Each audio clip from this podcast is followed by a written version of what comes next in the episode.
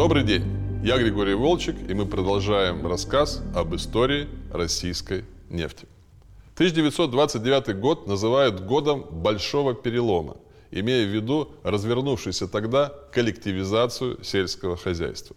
Но и для советской нефтянки этот год имел очень большое значение.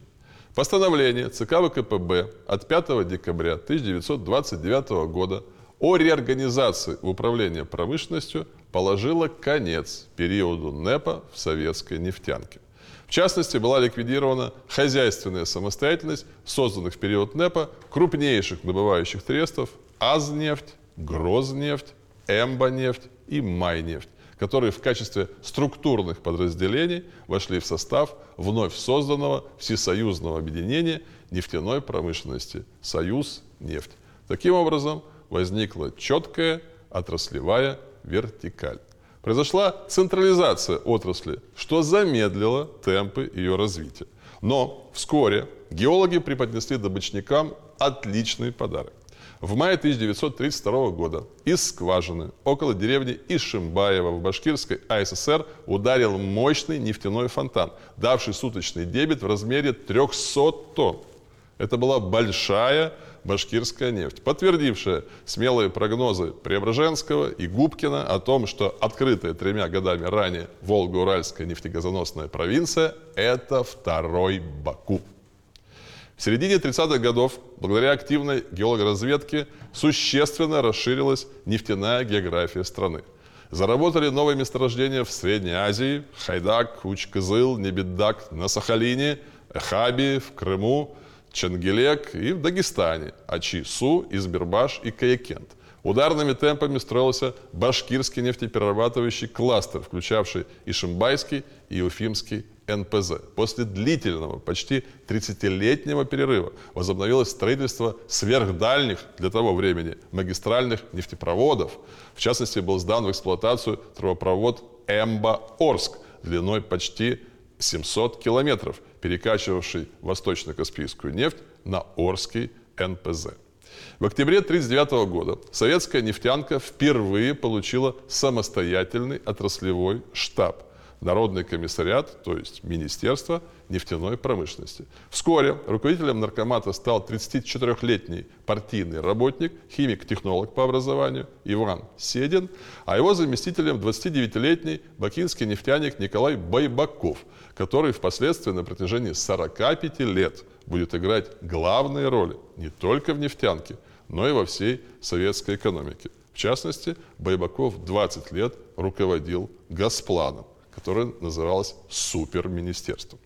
Одним из первых значимых документов нового наркомата стал подписанный в ноябре 1939 года приказ о расширении разведочных работ на нефть в Сибири. Документ предписывал срочно сформировать большую геофизическую экспедицию для геологоразведки в пределах западной сибирской низменности.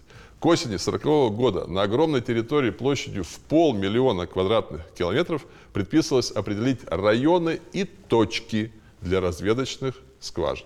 К сожалению, из-за затянувшегося подготовительного периода сроки работ были сдвинуты почти на год, а начавшаяся Великая Отечественная война заставила полностью свернуть этот, как мы знаем, крайне перспективный проект. Заметным трендом того периода была утрата нефтяной промышленности СССР своей экспортной ориентации. Причина – резкий рост внутреннего потребления нефтепродуктов. В стране ускоренными темпами шла большевистская индустриализация, которая требовала огромного количества горюче-смазочных материалов. Ну, как мы знаем, индустриализация была частично экономически обоснована, а частично бессмысленной и беспощадной. В течение 30-х годов советский экспорт сырой нефти снизился в 10 раз, керосина в 15 раз, а бензина в 20 раз. Соответственно, возник острый дефицит валюты, который Советский Союз стал покрывать продажей за рубеж картин из Эрмитажа и зерна, насильственно изымаемого у колхозников. При этом потенциальные возможности для ускоренного роста у советской нефтянки были. СССР находился на первом месте в мире по геологическим запасам нефти – 4,7 миллиардов тонн. Тем не менее, недостаток инвестиций в разработку привел к тому, что объем добычи нефти в Советском Союзе в 1940 году составил 31 миллион тонн нефти, в пять раз меньше, чем в США.